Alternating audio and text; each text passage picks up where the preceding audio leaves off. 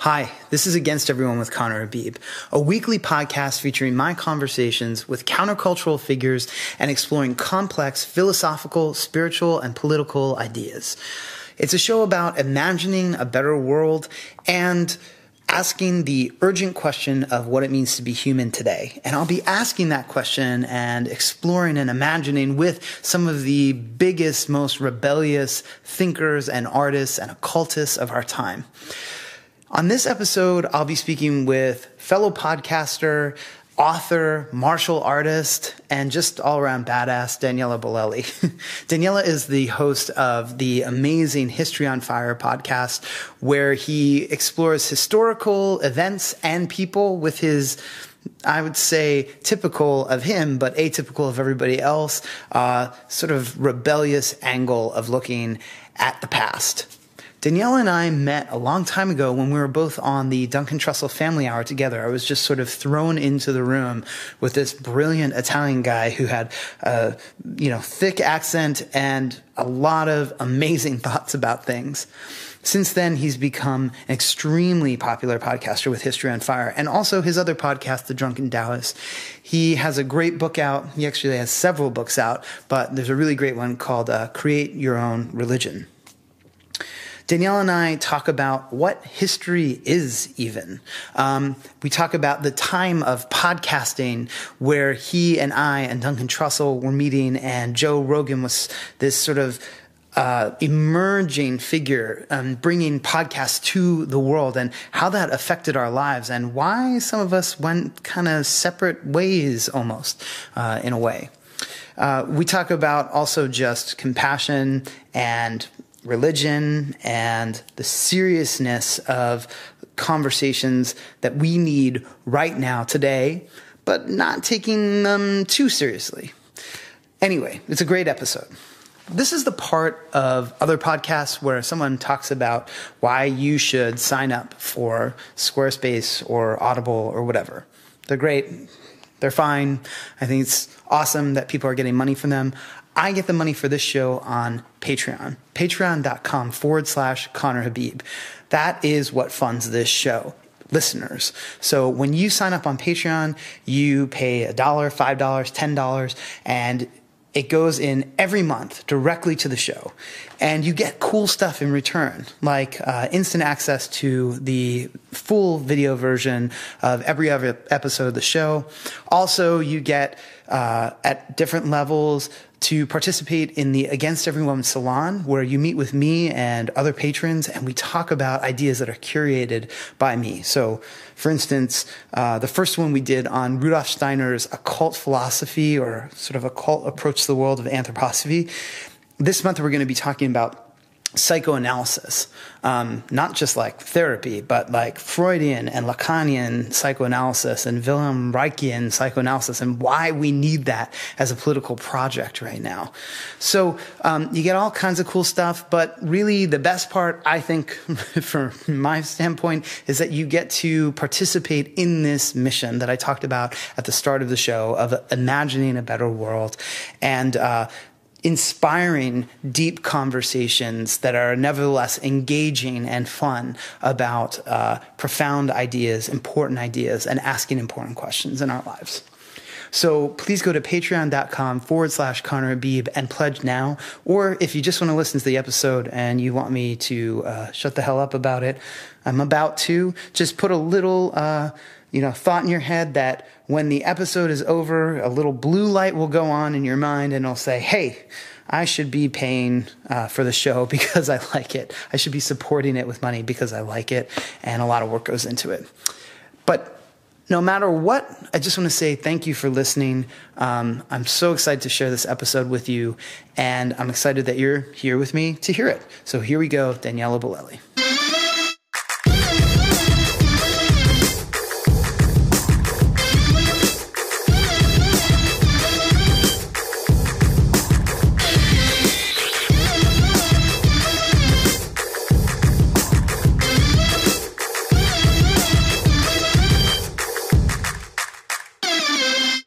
Hey, it's Against Everyone with Conner Habib. I am Conner Habib, and my good old friend, Daniele Bolelli is here. What's going on? How you doing, man?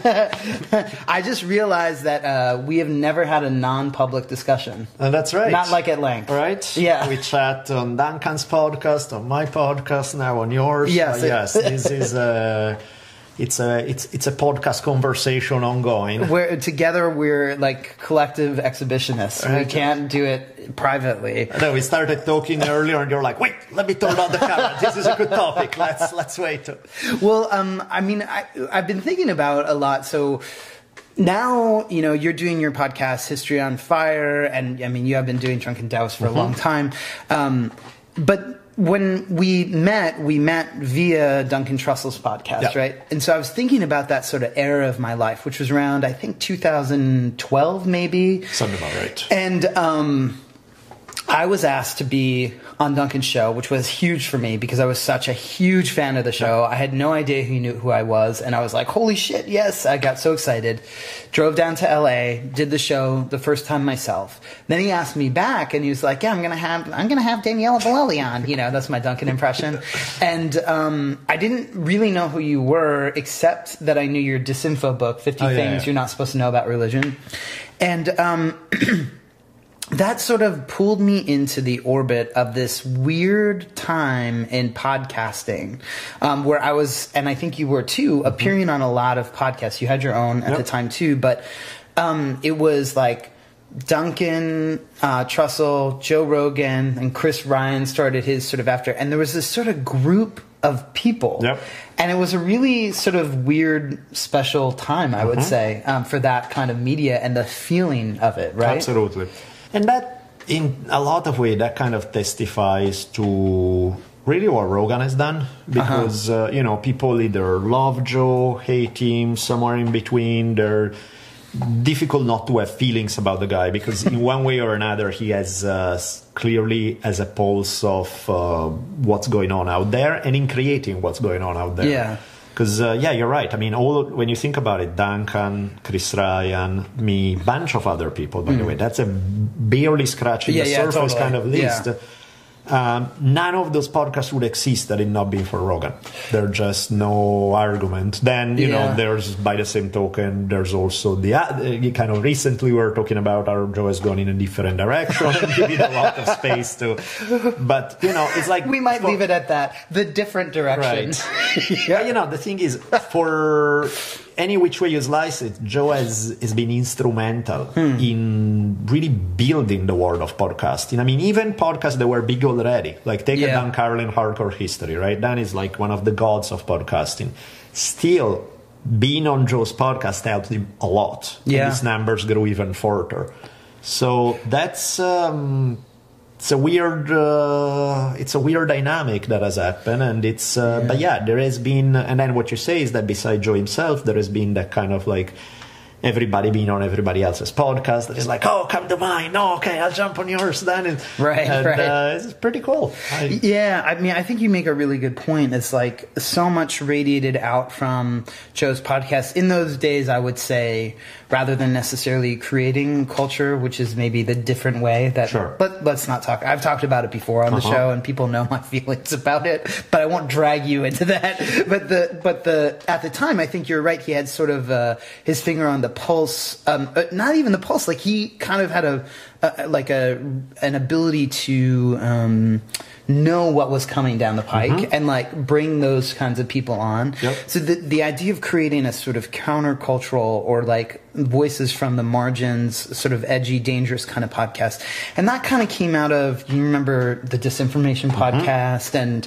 Um, and then there was like the paranormal podcast with Jim Harold, and there was also like before that, of course, there were radio shows like Coast to Coast and that Right. sort of stuff. They all kind of wove in, but I think for me, the thing that was really special was feeling like, oh wow, there's like a group of sort of interdisciplinarian mm-hmm. weirdos out there that Yep. want to talk about a lot of things and have their interests in a lot of things that aren't brought to the fore in culture. And that really was, especially back then and before then, a sort of disinformation mm-hmm. kind of conglomerate thing. right? Absolutely. And I dig it. I mean, that's the beauty of podcasting because, like, n- look at pretty much any other podcast out there that we would enjoy. If you went before podcasting existed, if you went to a radio station and went, hey, here is a business plan.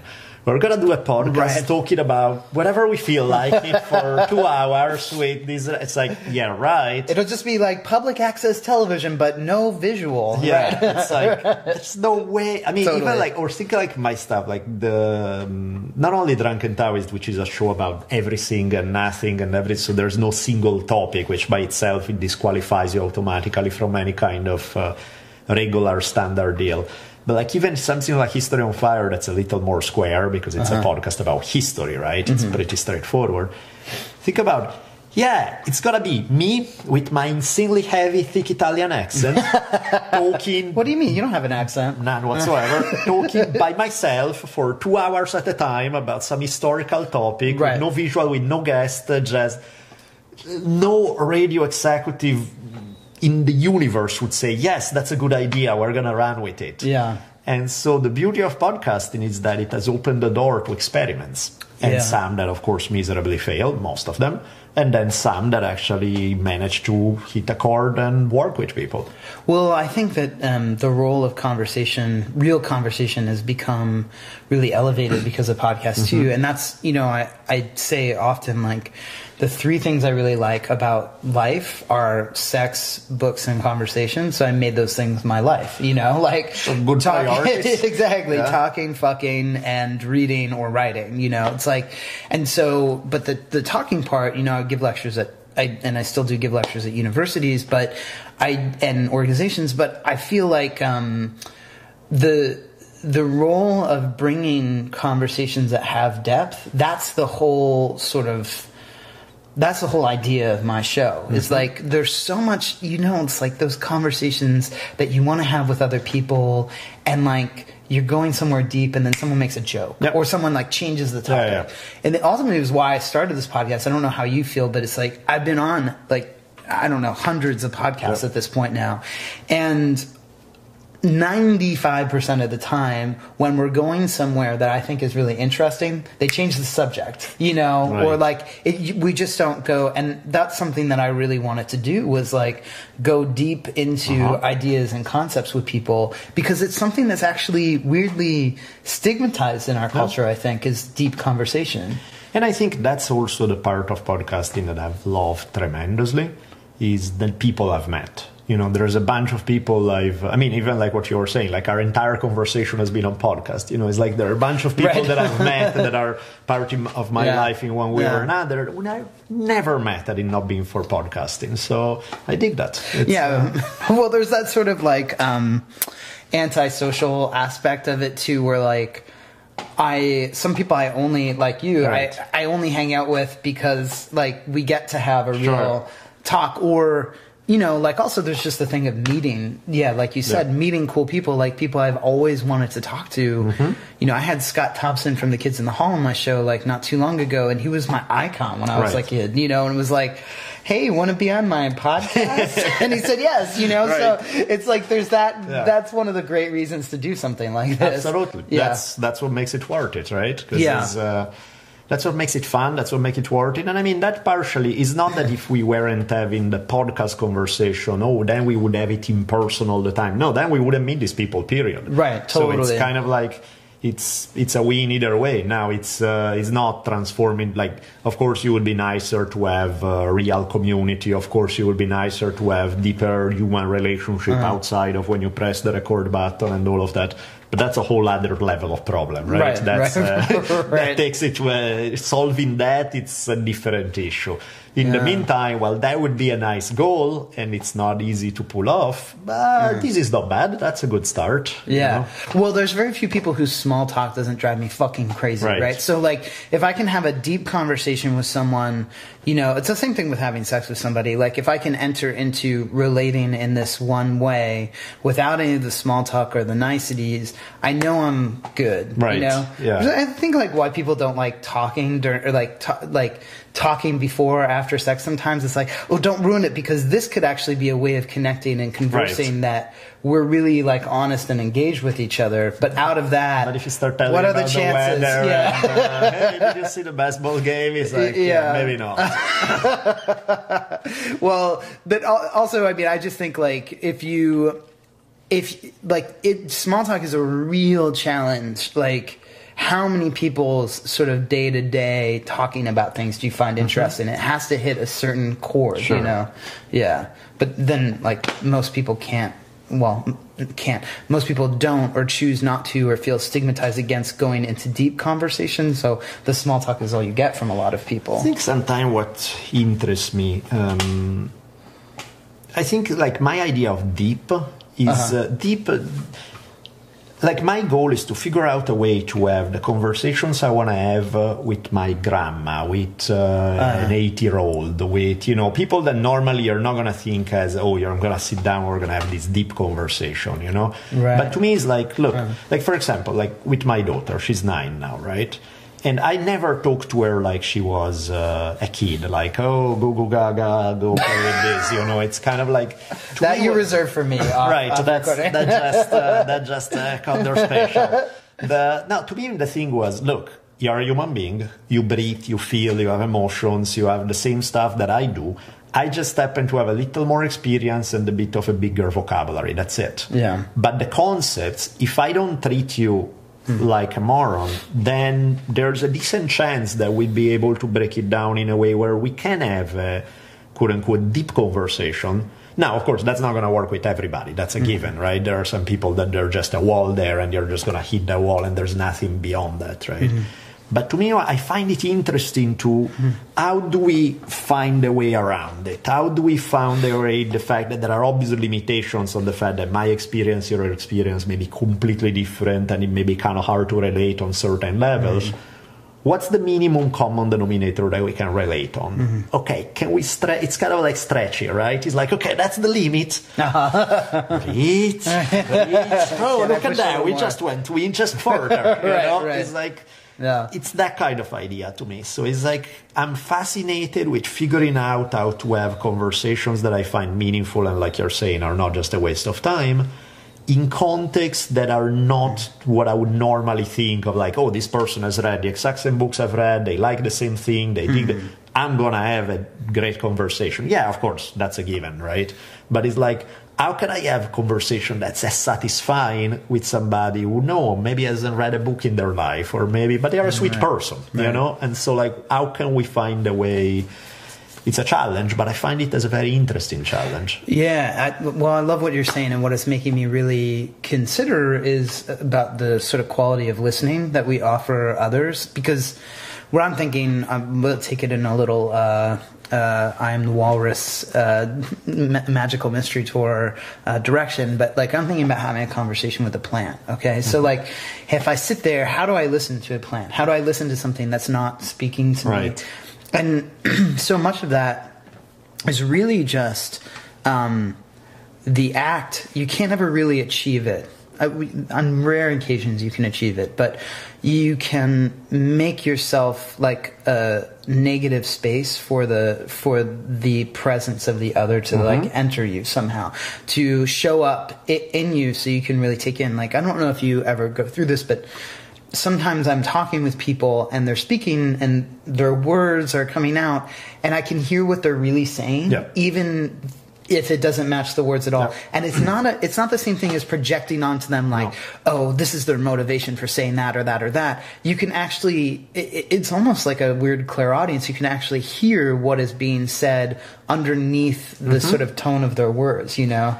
There's a great uh, Chuang Tzu quote that say, "Where can I find a man who has forgotten words so that I can have a word with him?" Who, who's the, Uh, who's the Chuang Tzu, one of the Oh, oh, Taoists, Chuang Tzu. Yeah, yeah, And yeah. Uh, to me, the thing is like most words for me, and I love words. I write, I podcast, I do this. Uh, and words are I use them so much.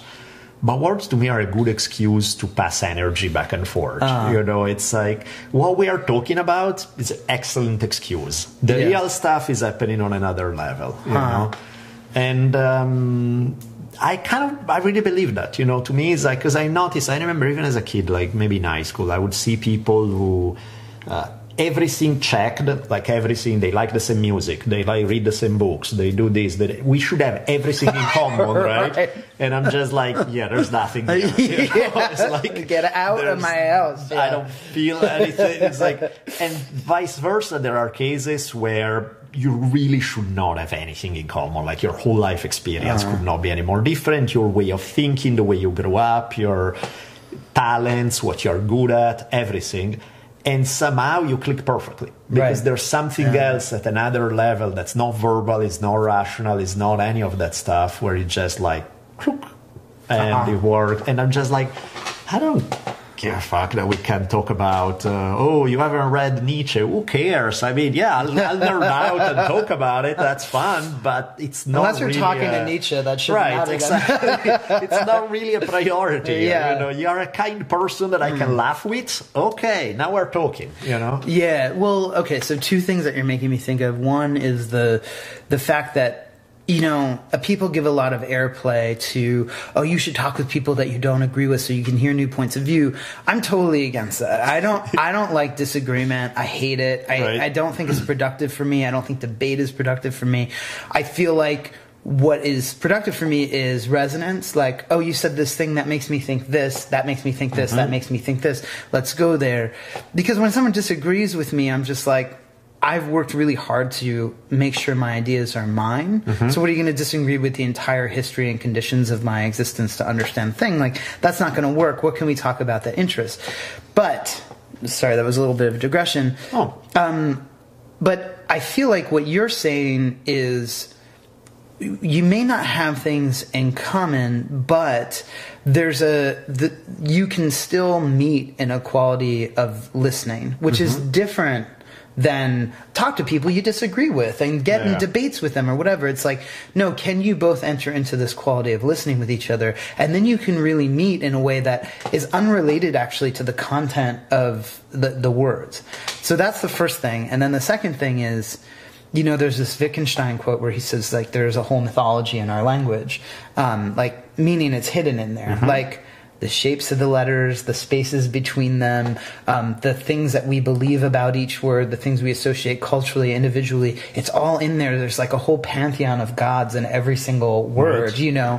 And so there's so much going on that the word is like the, um, it's like the uh, glass in your in your spectacles, right? It's like it's it, it's something that you can see through into mm-hmm. the real meaning, but it's not. It, but and you need it to get there. Yep. You know. You do. Yeah. You do. That's why it's yeah. like I'm not against it. Right. I love conversation. Yeah. But let's be real. Conversation is a great excuse for something else, and I really think it boils down yeah, that's to great. energy. Yeah. You know? Yeah. And I don't want to get too weird about energy, but you know, it's like I agree. Yeah. So one of the ways in which I think we understand or don't understand each other is through history. So mm-hmm. I was thinking about, you know, something that's great about your show, History on Fire, is you you pick these discrete items in history mm-hmm. that I would never. I would first of all, I would have never like. I'm not the kind of nonfiction history person mm-hmm. that's like, let me read a biography about Theodore Roosevelt, right? right? I love the Teddy Roosevelt like um, uh, series that you did, but there are all these sort of like discrete items from history that you pick, and it made me just think, okay, we we really have different conceptions of history based on what our interests are. Mm-hmm. It's it's like um, so that's sort of the first starting point. We're talking about history for me is like when I have a conversation with somebody who you know, knows a lot about philosophy or politics or maybe about U.S. presidencies mm-hmm. or whatever. I'm like, yes, but have you heard about this occultist and this occultist? Right. Have you heard about this like sex worker re- rebel? Have you heard about this? Like, cause those are the things I'm interested in. And so my picture and framework of how history functions and the sort of, uh, pulse and lifeblood and circulation of events in the world is totally different than someone who picks, you know, Teddy Roosevelt, Joan of Arc, sure. the blackout, the blackout murderer, you know, like these sorts of things. Yeah. So I don't know if you have thoughts on that, like how we kind of construct our picture of history from our interests. Of course, and I think part of it is uh, one of the problems with history is sources. That there's uh, clearly a ton written about the big political level, the kings and the queens and the wars and all that crap. There's a ton of material on Yeah. it. When you start digging a little mm. further back into the past, I mean, if it's contemporary stuff or the last centuries, we're mostly good. You know, there's a lot of information. But when you go beyond that, when you start going deep into the past, information often start running thin real fast. Uh-huh. Right? At one point, I did uh-huh. this one episode because I was like, "This is such a good story." There was this story early 1800s, so not even that long ago, right? Couple of hundred years, uh, slightly more. China, so very literate culture. And it's the story about this one lady who used to be, she was a prostitute in Canton and then became the head of the biggest pirate confederacy in history. She hmm. has like 60,000 pirates under her command.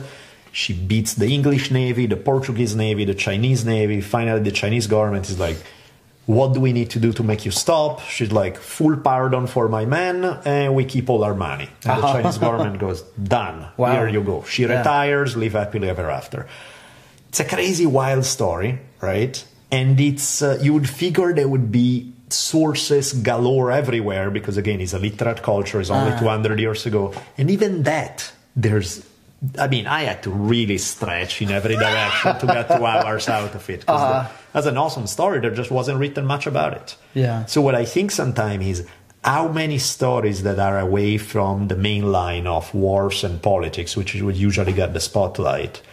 How many amazing tales are out there that we uh-huh. know nothing about, or that you know there are a bunch of stories that I love. Like when I read them, I'm like, I want to do an episode on it, and then I uh-huh. read, and it's like, if I read word by word everything that was written about this person, I spend 12 minutes. That's not Yeah. an episode. Yeah. you know, it's like it's a cool idea. I don't have enough for a story. You know. Yeah, well, you'd have to do like you'd have to dedicate right years of your time to unearthing all the sources and doing this stuff. If there are even If there any. are, yeah. exactly. Yeah. Well, you you bring up a good point, which is something that irritates me about history in some ways. Like Mm-hmm. the way it's told is, you said, okay, well, there's a lot in the past, you know, uh, however many years about politics and war Sure. and all that kind of stuff. And in a way, like telling those histories um, the histories of wars and politics and presidents, even though I enjoy the way you do it, it, it also in some way empowers the, the state and the, the political realm in a way that bothers me because it's like there's so many things that we can look at, you know, um, you know, like there's that Alan Moore novel that's just like. Uh, it's like a bunch of different. I forget what it's, uh, I forget what it's called, but it's just a bunch of different chapters about like one plot of land, you know, over, over the years. And there's so many ways to tell history that aren't related to um, it, that that don't empower the state or empower wars or empower politicians in that way. And I wish we would do more of that kind of history as well. I think really limitation number one is sources. Yeah. That sometimes they're just not. Ma- I mean, I'm planning right now to do an episode. I probably release it in March. I want to do this episode about this guy because he's my all-time idol, right? Ikkyu Sojun is this like Zen monk from the 1400s. I, lo- I love him, by the way. I read awesome, Crow with right? No Mouth He's- last last year, and it was like He's a- incredible. yeah, He's like the man for Yeah, me, right? he's Bar none, Yeah. above everything. And, Yeah. And I know already it's going to be a struggle to get an episode out Yeah. because there's, uh, I think I can get one, but again, you know, I can get one episode out, probably good quality Ah. on his life story. Uh, Joan of Arc, I'll get four episodes and I still have to cut stuff out Right. because there's so much, Right. you know. So I think that's part of the issue that you know is drama, and unfortunately, drama usually means conflict and war and politics. There's everything you want about them. When you go in stories like Ikkyu, you know what does he do? He's a genius of Zen. He loves uh, sex and drinking. My idol, Right. right? but What's his What's his like one line? His one koan that's like "Get laid, that's wisdom." Oh yeah, yeah. yeah. There's uh, sitting around chanting sutras. That's crap. That's crap. That is laid. That's great wisdom. You know? He's hilarious. He's Yeah, absolutely yeah. hilarious.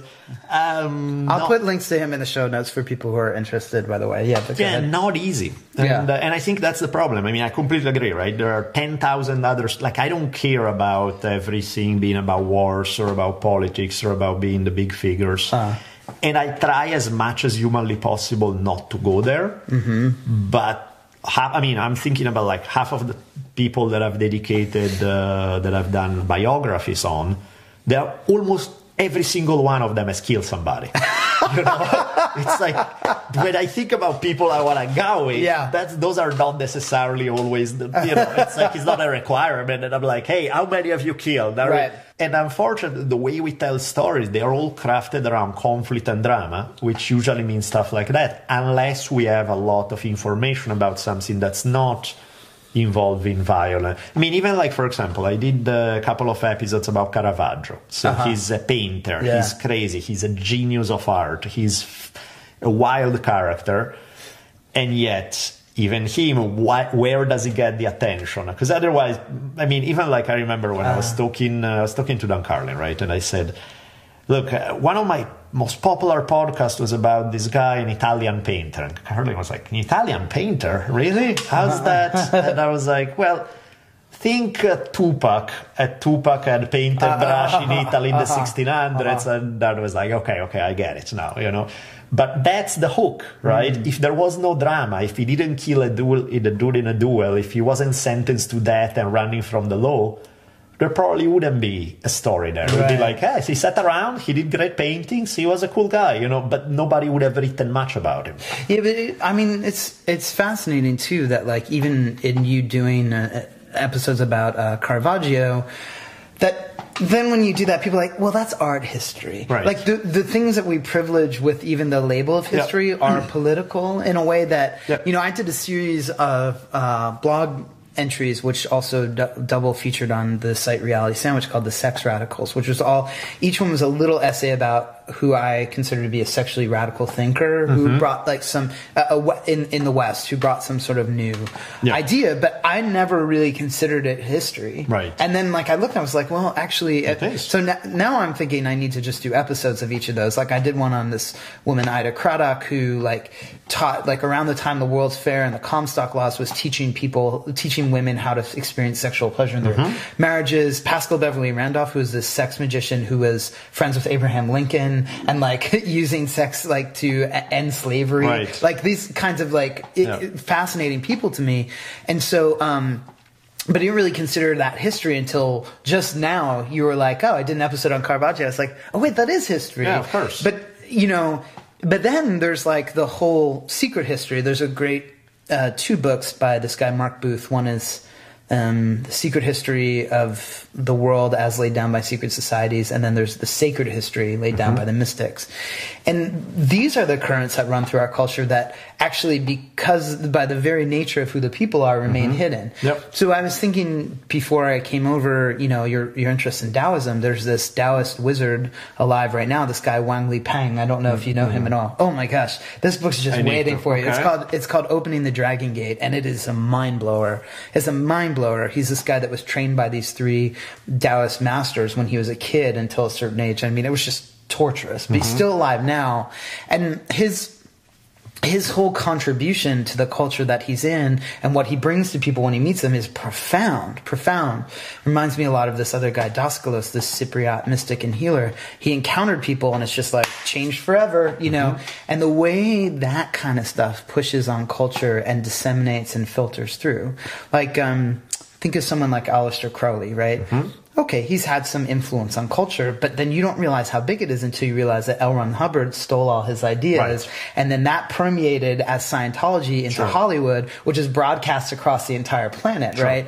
So those kinds of currents are not even really not just considered history, but they're not even like accessible as history in a lot of ways. Most of the time they aren't. Yeah. There's not enough. Usually there's a great article out of it Yeah. where you can talk about it in 10 minutes and then you run out of stuff to say because there's nothing left. I mean, Right. you can really kind of make connections with bigger top. That's what I did, for example, with the pirate queen lady from China. Yeah. Her life story, I would take half hour to tell it Uh-huh. at most, and then I got the rest of the episode to talk about kind of what was going on in China at the time and the social dynamics and the cultural context and all of that.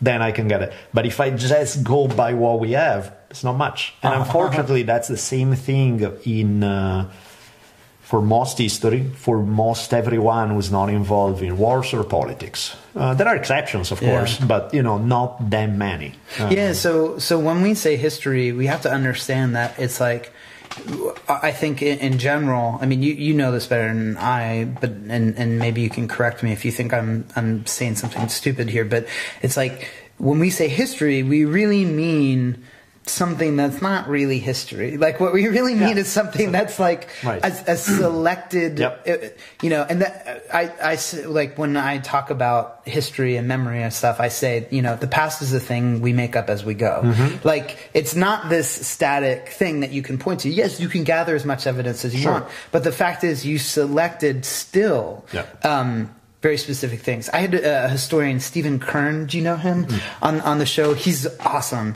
Um, there's a few episodes back, and he um, wrote a book called "The Cultural History of Time and Space." Uh, cultural, I think another one like "The Cultural History of Causation." Okay. And so he looks at currents, like where did we come up with our ideas of time and space, and he sort of dives in and out of all these Yeah. different um, aspects. And so, you know, I think that that's one way to do history too, as opposed to here's a biography of this person or here's this event or here's this what's a concept that i can try to write Mm-hmm. a history of and i don't know what do you are you do you get into that in your own time? I tend to work? go more in the. Um, I like to get into characters. Ah, You know, uh-huh, I like uh. to get into personal stories. Yeah. And then through those eyes, deliver a bigger message. You know, but I like kind of the human uh, first person, kind of like you're watching a movie. The way you feel like Yeah. you're you're emotionally invested in this story. will you give an example of that like on your show besides the caravaggio one Yeah, I mean, th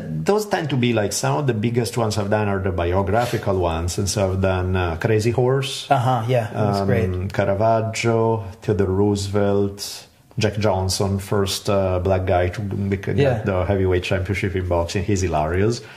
Um, Joan of Arc. But, that, but, are- but like what I'm saying is, can you give an example? Like Crazy Horse is a Oh, great one of how how that to- expands yeah, yeah, out sure. from character. Yeah. Yeah. Um, okay, so you take somebody like Jack Johnson, for example. Okay. So that's a discussion about uh, racism as a whole. As Uh-huh. a, there's a discussion also on uh, individualism because Johnson wasn't just the guy who's like poor me, black guy oppressed by evil white society. That's a given. That's exactly what was happening. Uh-huh. He almost doesn't even address that. His whole life he addresses it as I'm not gonna dignify it with my attention, despite the fact that it's in his face every single moment of the day. Uh-huh. His whole thing is like, look, uh, yeah, white society is bugging the fuck out of me. At the same time, uh, black folks telling me that I can only have sex with black women bug the hell out of me. How about you guys leave me all the hell alone? Because I'm a person, I'm an individual, and I'm gonna live the, my life the way I want, not to please you, not to please you, not to please anybody. It's just, and so there's that you know, just when you think you understood the story, it's like, oh, it's a story about racism. It's like, eh, partially. It's a story about a lot more. It's a story about an individual trying to figure out a way to carve their path in a context in which everyone want to put them in their idea of what their place should be.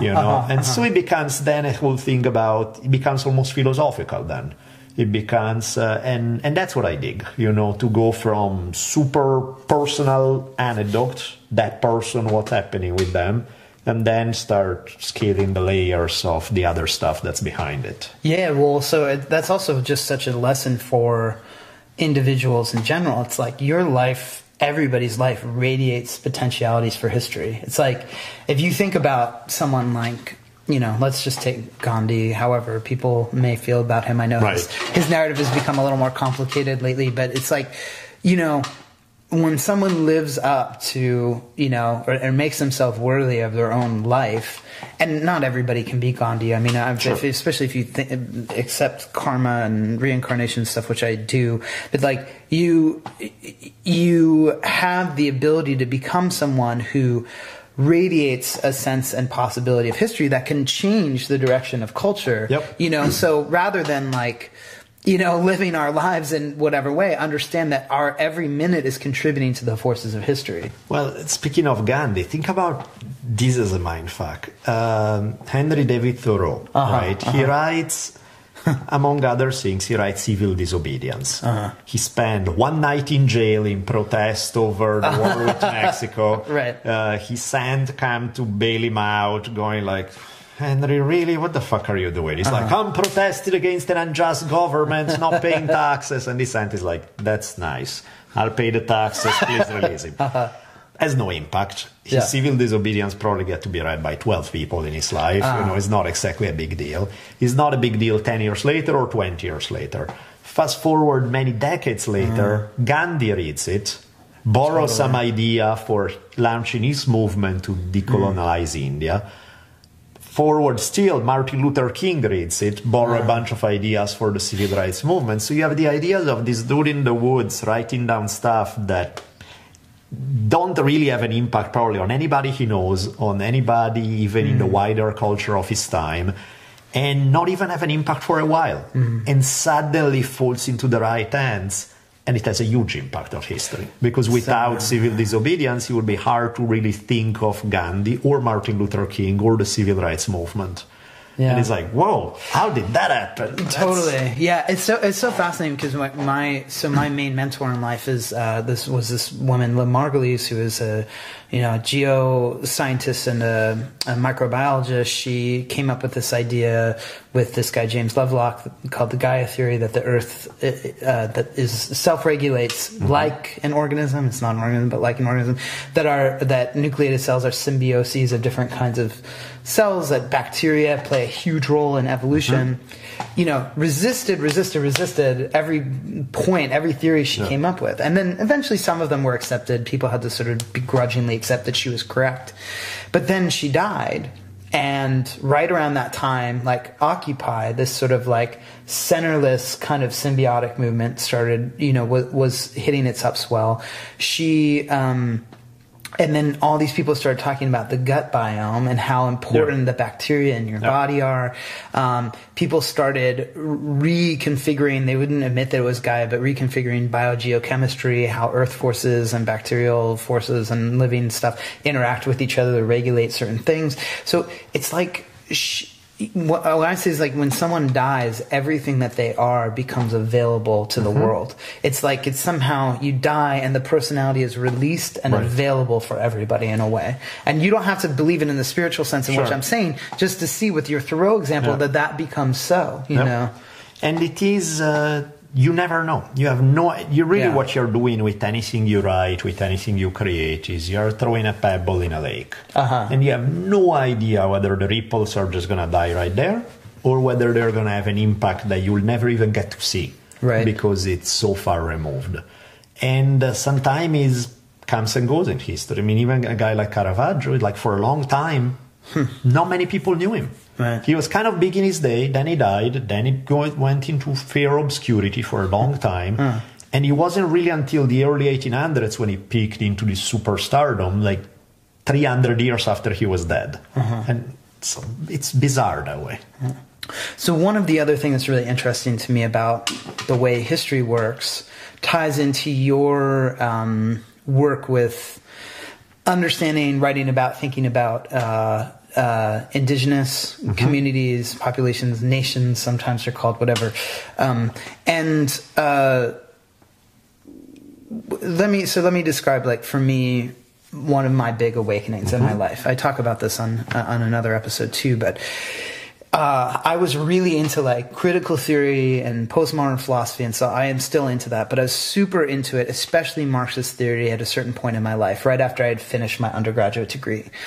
And I got this book called Marxism and the Native Americans. And um, I was living in Providence, Rhode Island at the time, and I just remember I was at the cafe, like reading it. It's edited by this guy Ward Churchill, who's a problematic yeah. figure to say the least, um, but it still was very important to me. Right. So I, I, I'm reading it, and there's an essay by this guy it's actually spoken because he didn't write. This guy Russell Means, mm-hmm. and Russell Means is saying, um, "Hey, thanks marxists for thinking that you're contributing something to native american culture but you're just another industrialized Yep. white savior colonial project so go fuck yourselves we don't want your help it's just more of the same and you are actively destroying us in the same way that capitalists are Yep. so like get out of our face I'm right pretty sure I read that same. Oh, you did. Yeah. Same old song. It's called. It's a, it's incredible. And so I, I like read that and I was like, I had like the book and I was like, oh, slowly lower the book. Like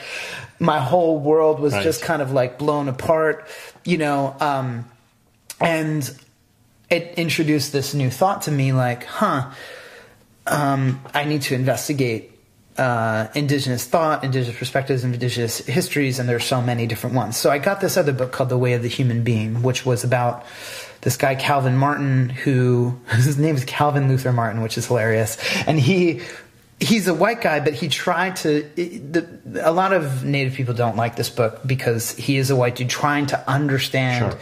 native perspectives from his vantage point. I think it's a beautiful book because it matched my own experience. And basically, he's saying, look, there are not just differences in uh, history or or ideas. There's actually differences in consciousness, in structures of thought, and perception that are linked to all different kinds of forces here that we can't really get you know we can't quite understand from this side of things so when i think about that in relation to history when i think about the differences in consciousness that are uh, present today not just amongst indigenous people versus white people but uh, or western people but uh, around the world in sort Yeah. of different more subtle ways as well i think to myself how can we ever meet in this sort of room of history and agree on anything Yeah. like and come to any sort of like uh, idea of what what's true about the past you Yeah, know it's that's why it's so tricky.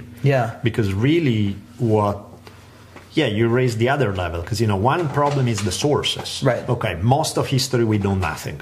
That's why there's so little about women, for example, because most of the stuff was an emphasis on. Uh, you know, guys in power in positions that had to do with politics and warfare, which typically were not women area. Yeah. Um, but not only there's the problem of sources, but then there is even when we do have sources, right uh, how do we break down what actually is the reality? Because of course, any source is through somebody's eyes. Every source comes with its bias. It's inevitable. It doesn't have to be a dishonest bias, like oh, I'm gonna tweak the evidence to fit my agenda and shove it down your throat. It's more the I'm into certain things. I see certain things. We can mm. look, you know, it's kind of that uh, observer effect, right? Mm. We can look at the exact same events and different eyewitnesses will tell you completely different thing, and it just happened right in front of your eyes, Right, right? yeah. That does not mean that there is no objective reality, but anything that's out there is filtered through the observer, and mm-hmm. so inevitably there is an element where that kicks in. And when it comes to history, for sure, you know, and that's why it's to me history is uh, yeah partially science partially is art is storytelling is guesswork because you are interpreting you know you are i don't know that any of the guys that i talk about are exactly the way i describe them right? That's my guess that's my educated guess and in some cases my hope because it makes for a cool story. But do i really know that that's of course i don't. Right. Well, and then so let, us take it another level. Okay, so there's the um, so Owen Barfield is a guy who uh, he was one of the Inklings, like with J.R. Tolkien, Charles Williams, C.S. Lewis, and Barfield was really influenced by this guy Rudolf Steiner, who's really important to me. Comes up on the show all the time, and he brings up this point about dinosaurs and history. He says, okay. Basically, and I encourage the audience listening or watching at home do this. Okay, close your eyes and think about that dinosaur world. Um, okay, can you like smell that weird swamp smell? You can see the dinosaurs and their colors. You can see the sort of weird haze and the giant dragonflies and hear the strange sounds of the world. He's like, okay, now I just want to point out a problem to you with that. Um, all the things that you used to apprehend that didn't exist then. Human eyes, human ears, human thought, human whatever. So we can maybe say, had these apparatuses existed, perhaps they would have related, but they didn't exist. So we have to actually say that that never happened. Right. And that is, that is the real like mind blower about history is like so much of what we imagine actually was not possible. Like sure. our concepts didn't exist at a certain point, so we couldn't have apprehended, you know, the way things were thought about. And then before that, our sensory apparatus did not exist, so none. It just didn't happen. Sure, that's crazy. Yep. Yeah. Yeah, and in fact, I think you can. There can be a lot of mind blown on that level of whoa. How do we know what we know? Yeah. What is that we actually know? Of course, that can get into its own rabbit hole where that is like, okay, we know nothing, we can't say anything, you're done, it's over, there's nothing left to say. But no, we're still here, we're still playing, so it's like, so you bring it back to, once we acknowledge that, let's bring it back to a manageable level. That'll be your next, that'll be your next episode of History on Fire. You'll be like, this history, this episode of History on Fire is brought to you by Squarespace. Okay, uh, we know nothing. Thank Yeah. you for listening. Bye. Exactly. Only right? the sponsor Exactly. remains. yeah. It's uh, just like Jon Snow. We know Yeah. nothing. Yeah. Yeah, I mean, I think that that is like uh, that. That's maybe the thing with history. That's like the um, sort of hidden, from my point of view, the sort of hidden aspect of it is like, like really, history is like an engagement with a fantasy that allows us to sort of push everything we don't know to one side. You know. Sure. yeah, yeah, Yeah, there is definitely. You're reconstructing the past. You're not telling it as it was. Because Yeah. Who knows what it was? you know, you're doing your best to be not make shit up and not be completely Uh. going to fantasy realm. But you know, the reality is that there's a solid basis of science, and that's I think is the problem with history as an academic discipline. That because it wants to be a science, and I understand the appeal. You know, I understand the reason for wanting it. The problem is in order to do that, you kill the very stuff that makes history interesting uh-huh. because you start boiling it down only to the absolute certain facts, argue about those facts, get into this nitpicky thing of whether this thing exactly happened the way it was said. Or, uh-huh. And then the general relevance, the story, mm. the beauty, the magic kind of dies along the way because you stop the narrative every quarter of a second to analyze mm. to death mm-hmm. whether Right. that thing. It's like, Okay, I understand wanting to be objective. That's a nice goal. But understand also that you'll never really get there. Yeah. You're doing the best you can with the info. Like, for example, sometime I'm telling a story and I'm like, look, at this juncture of the story, some people tell that our lead character was in the thick of the action doing this and this and that. Other people say there's no evidence that he was even there make what you will of it. You know, these are so I'll present multiple version of a tale and leave it at that. You know, and clearly one is more conducive to a cool story than another, but Mm. I don't know whether that's the true one. So I'm not just gonna Ah. pick that one saying this is the truth. I don't know if this is the truth. Yeah. I know that it is where sources disagree. Yeah. I'll tell you both versions. Now we move on to the next part. You know? Yeah, there's so much. God, this is such like an intense conversation for me because it's sending me in so many different directions. So, what one of the things is, first of all, objectivity itself has a history. Like what people considered objective Yeah. knowledge has changed over time. Sure. Like the actual concept of objectivity. There's a great book about it called Objectivity from some books that you can all check out if you're interested. But the but but more, it's like you know something that's so great about and, and I feel like that you and I find such affinity with is this idea of interdisciplinarity, right? Like you've talked before about your sort of distaste for specialization, even though you do a lot of history Sure. episodes. And so I think that like for me, that's a big part of the attempt here is like how can I um how can I bring a lot of currents in and try to sort of maybe maybe some of them don't ever fit together. Maybe some of them are paradoxical but how can I sort of hold these tensions? Because what I feel I have I was like trying to talk to this guy who's like this intense healer who lives in Texas and he like does all this weird light healing of people and stuff like that. It's not weird it's intense. Um, and I um, I was like, look, I I don't know that I can do the stuff that you do. Something that I know I bring when I talk to spiritual people, occultists, that sort of stuff, is I have a coherent worldview. And that's actually a very difficult thing to come by, where, in other words, I'm always interested in questions of ethics and morals mm-hmm. and how they play into things, more than even specifics, more nece- than necessarily like um, the specificity sure. of this or that event in history. I can come up with a worldview that allows me to interpret, fit things together, um, come to how I sort of. Uh, understand people and events in history. So, like, my friend was telling me about how there's this actress, I won't name her because she's rather well known. He, he's, he's friends with her, and she would like call him and be like, this simulation, it's all simulation, it's a computer simulation. And start giving like bits of evidence, like the president said this and blah, blah, blah. And then I saw right. this on a cereal box or whatever the hell it is, you know?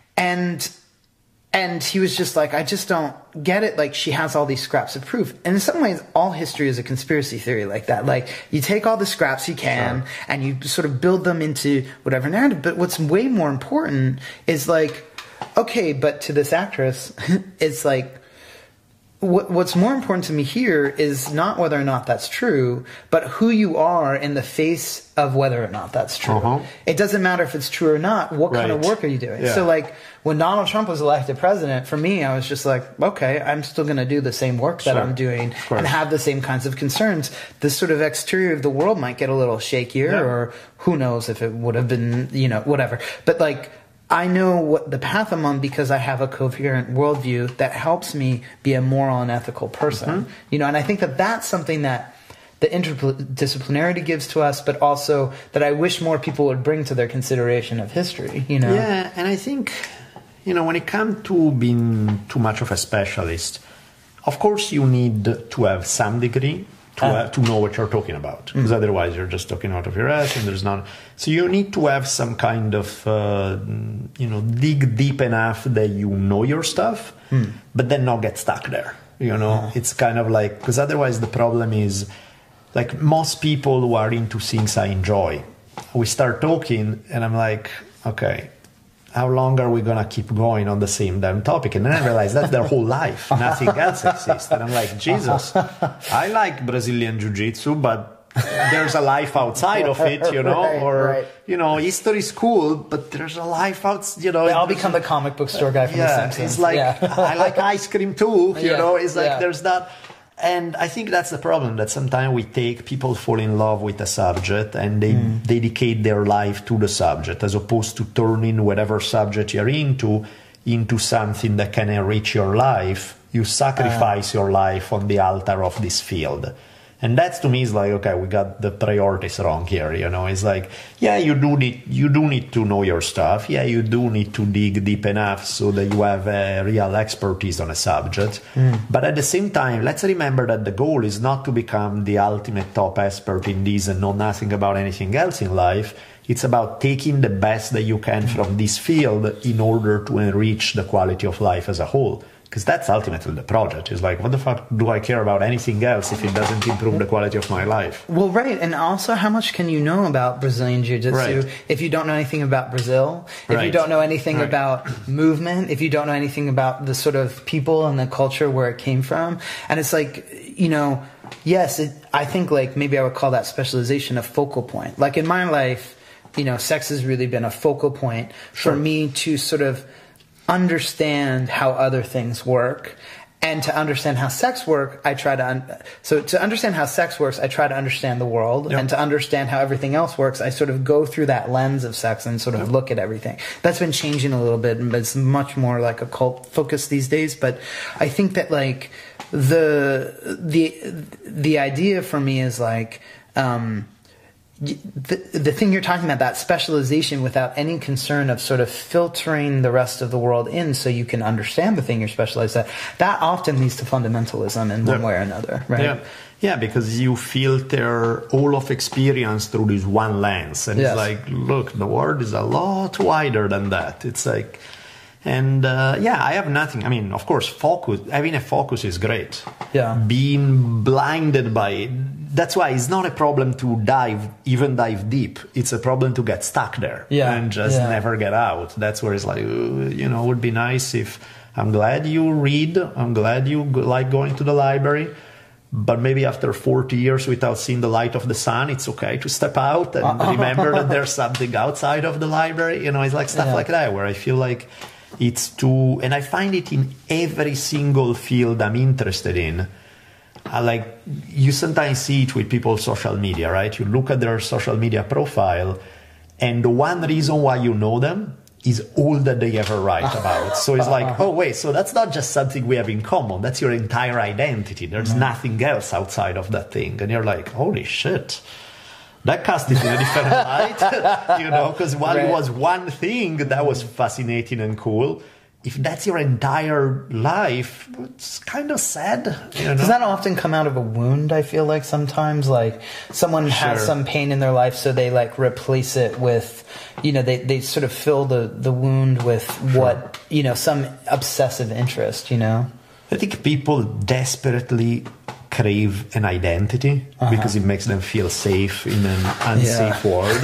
and whether it's a political identity, whether it is um, the martial arts guy, or whether it is the whatever identity, Mm. right? Doesn't even matter. It's something that gives you a blueprint to how to live your life. Mm. I'm the guy who's into My Little Pony, so I will do this and I will do that and I will do the other thing. And that's His secret is the- revealed on this yes, episode. exactly. or you know, I'm the guy who's in whatever it is, whether it's a political ideology, a religious ideology, Uh-huh. a known ideology is like some kind of uh, pastime that you're into.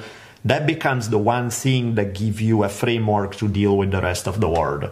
The problem is it's a prison. You know, Yeah. that's not a tool. That's a prison because you're missing out the fact that the world is way more interesting and complicated that can be seen through that tiny little thing that but i think the reason why people crave it so much it's because uh, the world is scary. Um, it's hard to think on your feet. It's hard to make decisions on your feet. It's hard to go by nose and just figure out situation by situation what the right approach is it's so much easier to have some kind of hard uh, in every single situation a good conservative will say this and this and will behave this way in every single situation a guy who makes his focus religion will do this it's like uh, yeah i mean if you're that scared to look at Yeah. To, you know it's kind of like trying to surf rather than feeling the wave and figuring out where you should place your body is like i know that if i lean 30 degrees to the left uh, Yeah. that's the proper technique for surfing that is like yeah it's a proper technique when the wave is hitting that way Uh-huh. when it's not you're gonna fall and it's like that's done Yeah. but i think is that it really boils down to fear to me Yeah, and that's why I mean, what it becomes a like concretized identity. That's why these kinds of specializations can lead to different kinds of fundamentalisms. Even like when you were talking with Graham Hancock on your show, it was like. You know, he was saying, okay, well, the scientists that, like, the other scientists that, like, reject what I say, it's because they're so ensconced in their worldview that nothing else can come in. And you commented, yeah, like, fundamentalism is just like, it's a kind of thing that you know, you can appear to be in fields that would not have a fundamentalist attitude, but the fundamentalist mind is the same no matter what, you know, uh, discipline it's in. I think that there's an error in thinking that the fundamentalist becomes violent because their worldview is so complete. So I, I had this guy, Todd McGowan, who's a psychoanalytic theorist on my show, and he writes about this in his book, uh, Enjoying What We Don't Have a bit, about how fundamentalism is actually an expression of incompleteness. Like it's an anxiety about incompleteness because it's like, okay, so if I just care about um, one thing in my life and I care about it and I care about it and I care about it, what I'm experiencing is the absolute loss of other people being in my sphere and caring about the thing I care about. So the only way to complete myself is to get everyone else on board with what I believe in and to, or, or to kill, kill them all. So then like they're, they're all on board with me. So a fundamentalism is like, is a fundamental incompleteness that you, you sense, but you try to resolve by bringing everyone else into your sphere. Whereas the interdisciplinarity that I'm really interested in, and I think you're really interested in, is like, I'm going to bring myself to the rest of the world. I'm going to try to meet the rest of the world rather than make them only understand and be in my, Yep. in my worldview. So I really think that interdisciplinarity is like a, it's some it's a way to combat fundamentalism. It really is because he forces you to keep an open mind, which by definition is the enemy of all ideological mm. fundamentalisms, whether they are religious or not. Is the enemy of identity ultimately, because uh-huh. even that idea of building that whole identity on one thing identity is not why do you not have movements of uh, oh we are just going to be the cool open-minded people because it identity is built on a slogan, a flag. Uh-huh. We all wear the same clothes. We have yeah. that, you know, badge of. It needs to be rigid, otherwise it's not an identity, mm. you know. And so the idea of being happily free from identities is just, I'm just these happy little monkeys who are going to explore the universe and play. And I'm gonna pick up tools along the way without trying to depend on any one of them. Yeah. And I'll use them as long as they serve me but I'll be ready to cast them aside the second they become uh, I become bound to them, where that uh-huh. becomes my crutch to deal with the whole world. It's like no, it's. Uh, but I think it goes right against a virus of the mind that just has infected throughout history the majority of human beings, which is uh, boils down to a lot of, I think, existential fear, mm. fear about the fact that we don't know crap about how the universe works. Even today, we still, you know, we have no idea. Um, you know, is there consciousness before or after that? Is there mm. uh, is there any meaning in the universe? Is there any, you know, all these things that are like in people freak out, understandably so, because being a conscious ape is a very difficult job. It's one thing if you are in the moment and that's all you live is instincts, fight or flight. That's it's a little easier to deal with. Yeah. If you have this degree of consciousness when you can think about the past, the future, meaning this and that, man, that's trippy and it's scary and it's unsettling and it's a lot of things that make us feel, oh, I don't know, mm, makes me feel secure again, you yeah. know, which is why uh-huh. dictators are popular, which is why cult leaders are popular. Mm-hmm. Which is like, even today, religious fundamentalism is popular, which shouldn't be in the modern world, but it, of course it is, because it fulfills a function. All of these guys fulfill the function. Whether it's uh, you need the guy who write the book about uh, X rules of life. This is how you're gonna live, or mm-hmm. you need uh, the cult leader, or you need. Uh, it's the same psychological mechanism you are scared and you need some daddy figure who takes you in and say don't worry i'll, I'll take care of you scared little child. Just follow these simple steps and everything is gonna be okay actually do you, you want to do that after let's let's create a cult after we let's, so, okay sure. so we let's can do that. Yeah that'll really up our subscriber yes. step one pay us. Step two pay us. Then we have to give them something i so. mean that's basically what jordan peterson does. You know 12 rules like just follow these rules and you'll blah blah blah. I was really like, and, and and very funny to me that the Jordan Peterson thing is like uh, that that cult. I mean, I don't want to talk about him specifically sure. for too long, but this is very funny to me that his first book, Maps of Meaning, is an acronym for mom. it's like.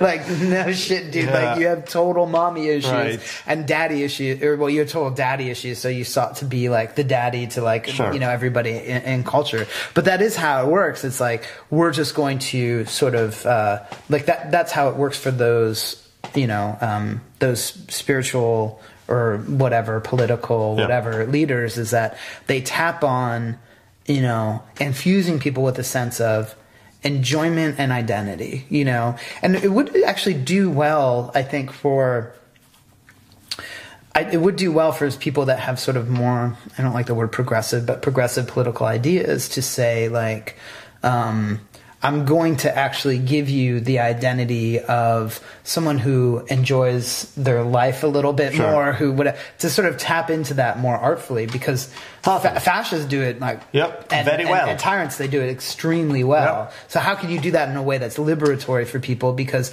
you're right, it's yep. like you can't really win a political project by saying everybody just be yourselves. You know, libertarians no. are probably the closest thing to that, but they're so bumbling in so many other ways. I mean, yep. there are a lot of libertarian ideas that are valuable to me, but I just, as their sort of political project, um, they fail at you know at, at, at that. Well, because even that becomes a dogma. Yeah, it's totally. To totally. me, it's like yeah, I can agree that uh, excess of state and bureaucracy is a bad thing.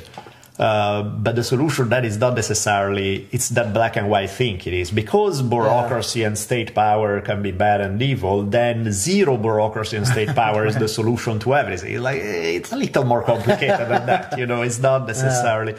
but yeah i think you make an excellent point that you know, one can sit back and point and say, oh, look at how all these people need dictators and want to embrace uh, self help gurus and whatever. It's like, well, yeah, that's the reality, but that doesn't mean you right. should make. It's like that's a real need, you know. It's like to me, it's not a oh, look at those idiots, let's make fun of them. It's more the hey, that's a very real need. People do have that issues. People are scared. People yeah. are insecure. Hell, I can relate to a bunch of those things how can we provide better answers to that need mm-hmm. rather than just leaving it in the heads of like profiting cult leaders who are going to screw over people or fascist dictators or you know that yeah. kind of thing. Because that's those guys do serve a purpose for these people. It, it ends up you know whatever they give you that helps you also then they give you a mountain of baggage that's poison. Mm. So how can we satisfy that need with all the poison that goes that goes usually with it when in, when the answer is left in the hands of people like that? Yeah, I mean it's it, right. It's a little bit of a bind because it is like what when I so.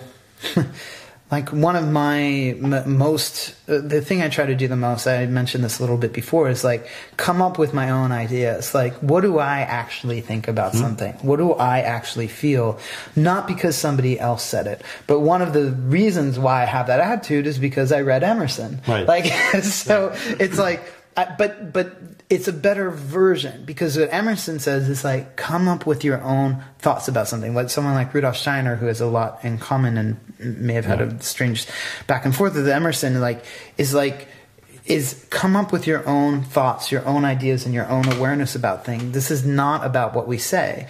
So they're still saying do this. They're mm-hmm. still giving a more unethical prescription, but there's so much more room in it yeah. to become who you are at yeah. a certain point. And whereas, like you're saying, it's like uh, instead of the sort of dictatorship thing, which is. Um, you know, really infuse and amplify the fears yep and then replace those fears with a sense of prepackaged identity. Yeah, because otherwise, what we do saying, "No, you shouldn't have this need for rigid identities. You should be able to be flexible and open minded and this and that and the other. Is like, yeah, that's nice, but that's not where that person is at. So yeah. you telling them, it's like telling an insomniac, you know, you should really sleep. It's good for you. It's like, yeah, motherfucker. Oh, you're anxious? That. Just calm down. Exactly. Yeah. It's like, thank you. That's, uh, right. it's not that I did advice. it's that I don't know how to do it and I can't. Yeah. And so it's like, it's too easy for somebody who's not in that mindset to sit back and point and laugh and go, haha, you guys are stupid. It's like, you're not really helping anybody either. It's like, how can you get somebody yeah. who is struggling with those issues if you happen not to be, or you struggle less than they are, let's say, because everybody struggles to some degree with some of these things. Mm. If you struggle a little less than they are, and you're not prone to jump into the arms of some fascist dictators tomorrow, how can you help somebody?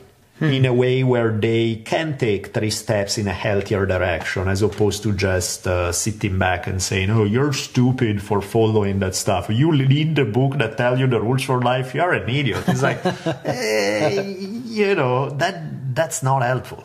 Right. Well, which is why I think, I mean, not to sort of, well, I am going to toot my own horn here, but By all I, but, but, but it's part of why I, you know, I was saying I don't, I'm not into disagreement.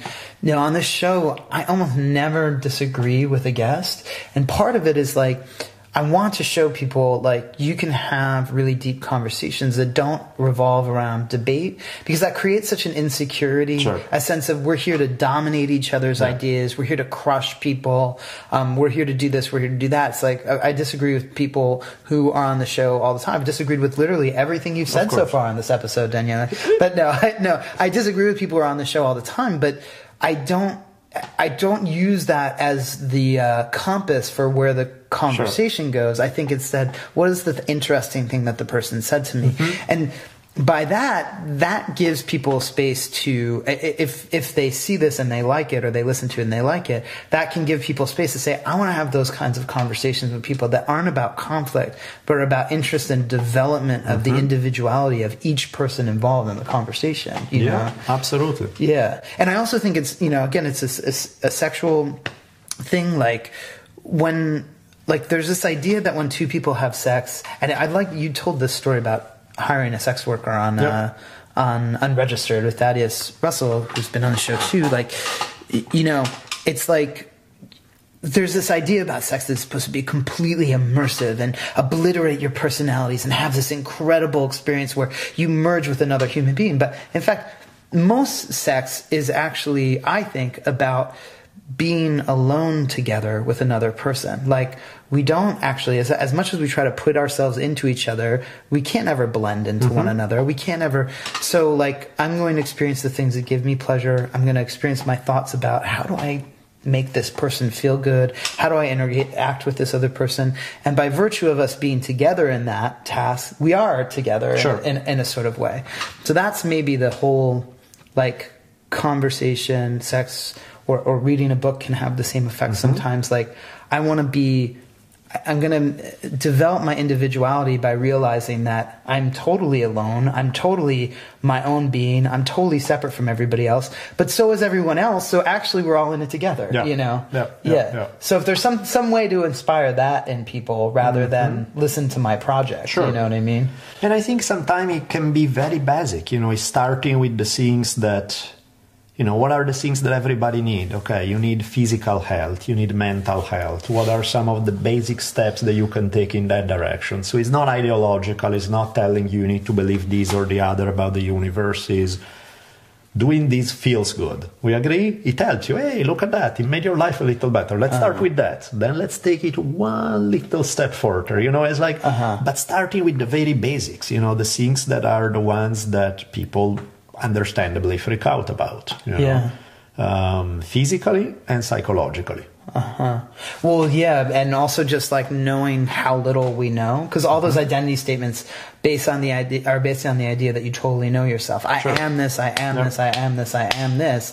We're just like, no. This is the you know Freudian lesson. Really, is like, no, you actually don't know why you're saying what you're saying. You mm-hmm. don't know like if if people that are listening right now look at where your hands are right now. Did you decide to put them there? How did they get there? Like right, right. the most basic thing the thing that's closest to you your yeah. posture and your body. You didn't choose that. What are the factors that went into that? Your unconscious your body sure. the way you exercise or don't exercise the house you're in all these kinds of things. Yep. yeah. So all these currents sort of going together.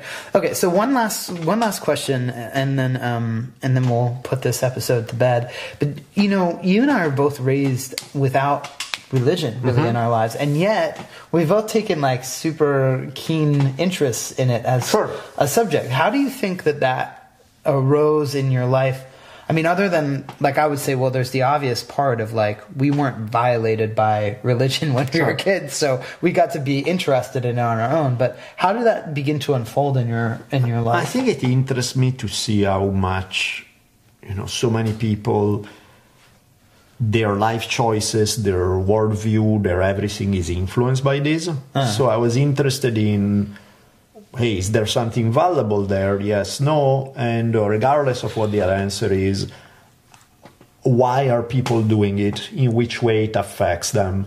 You know, basically mm-hmm. the impact that it has on the world, the impact that it has on life. Let's look at it. You know, mm, both what kind of impact it is and why it is. Yeah. And so to me, it's fascinating because it's like, it's so, this is one of the things that's so central to how people live their day to day life, who they think they are, how they build their sense of identity, how they relate to other human beings, how they relate to the world, how they relate to their own bodies, how they relate to anything, right?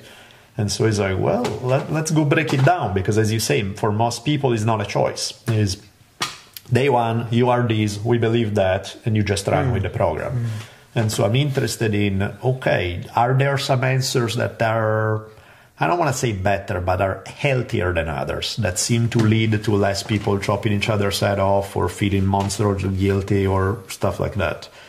Are there, let's look at it because, you know, the quality of the answers change, the impact that it has on people's life changes. Mm.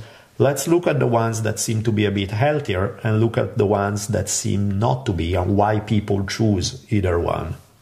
Yeah, so in some ways it's like the original identity question, Yeah. you know, for you, right? Yeah. Like that you would come into consciousness about that. I mean, I suppose a lot of people would probably I don't know. Uh, we'll just. I'm just going to say this, but like, uh, I don't want a million comments about this on Twitter or my feed, which is that maybe even before racial identity, you would experience religious identity mm-hmm. because you get into practices. Like I know, I, it, it's very it, obviously it's different for me because like, well, my father's from Syria, my mom's white, but where I grew up, my dad was like one of the darkest people Sure. like in in the town, and he does have ve- very dark skin but I didn't come to consciousness about my extreme difference from all the like other kids in the school. Um, but had I been raised religiously, I would have definitely been involved in those rituals and all Yeah. those kinds of things before the other kids around me sort of. I don't know. I mean, it, it seems like an original identity Yeah, proposition for sure, me. for yeah. sure. So, but what I was asking too was like, how did that come alive in you that you became interested? Like, when did that happen? Or like, when did you notice, like, huh, this is something that I really want to investigate? I think both the good and the bad, right? On the bad, you see all the crap that religion has created, and so Yeah. you're like, whoa. I mean, as a teenager, I guess, or something. A teenager. Where, yeah, where you're like, whoa, why do people act this way? Why do they. re-" and at the same time, then you find some cool things, some great ideas that you run into, and it's like, oh, that's a cool one. Uh, in which way? Let me figure out how this can be applied to life in a way that, uh, that make us happy. That Yeah. make uh, okay, this is intriguing. This I can run with. Oh, this is scary and weird. It's and trying to separate because it's like anything, right? Religion is one of those things that try to make sense of the world around us. That try to. So I'm like, okay, let's go play. Let's see what the answers out there are and what's uh, what salvageable that I can actually help my life and what's scary crap that I need to keep at bay and I need to understand why other people would choose that. Yeah, I mean, I think I'm asking too because like even I was, you know, my mom took me to a few churches here and there. Do you like this? Do you like this? You know, um, and and she was raised by fundamentalists, so she didn't really want to have to go to church herself. And my father's from a village in the mountains of Syria, so it's like the religion that they have there is rather irreproducible Sure. in the U.S. So um, he's Christian, but mixed with nomadic beliefs. But I, I just remember being really interested anyway when I was a kid. Like, oh, what, what, like there were, uh, you know, metaphysical, ontological, existential, mystical questions that somehow just came alive in me, even Sure. though that wasn't there, like at a very young age. And I, I guess I was trying to, I was sort of fishing uh, to see if that was true for you. You know, I think is uh, yeah, you're trying to figure out. I think as a kid, you know, you're trying to figure out the world around you, Uh-huh. and clearly, religion is one of the tools that most people in the world have used Uh-huh. to come to terms with the world around them. So it's like, well, it seems to be almost a no-brainer. That is like, well, let's look at it. Uh-huh. It's definitely interesting, regardless of what you feel about it. Is it's a big deal.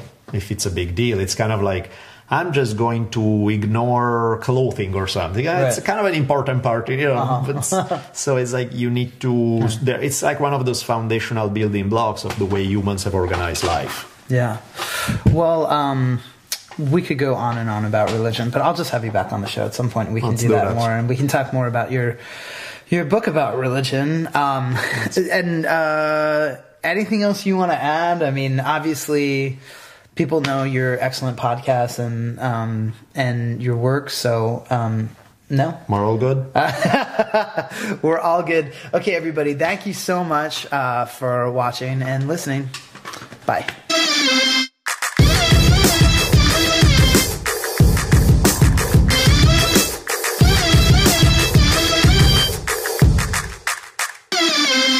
Okay, let's do like just sit still for like a. Uh, do you want to fix your Bernie Sanders hair?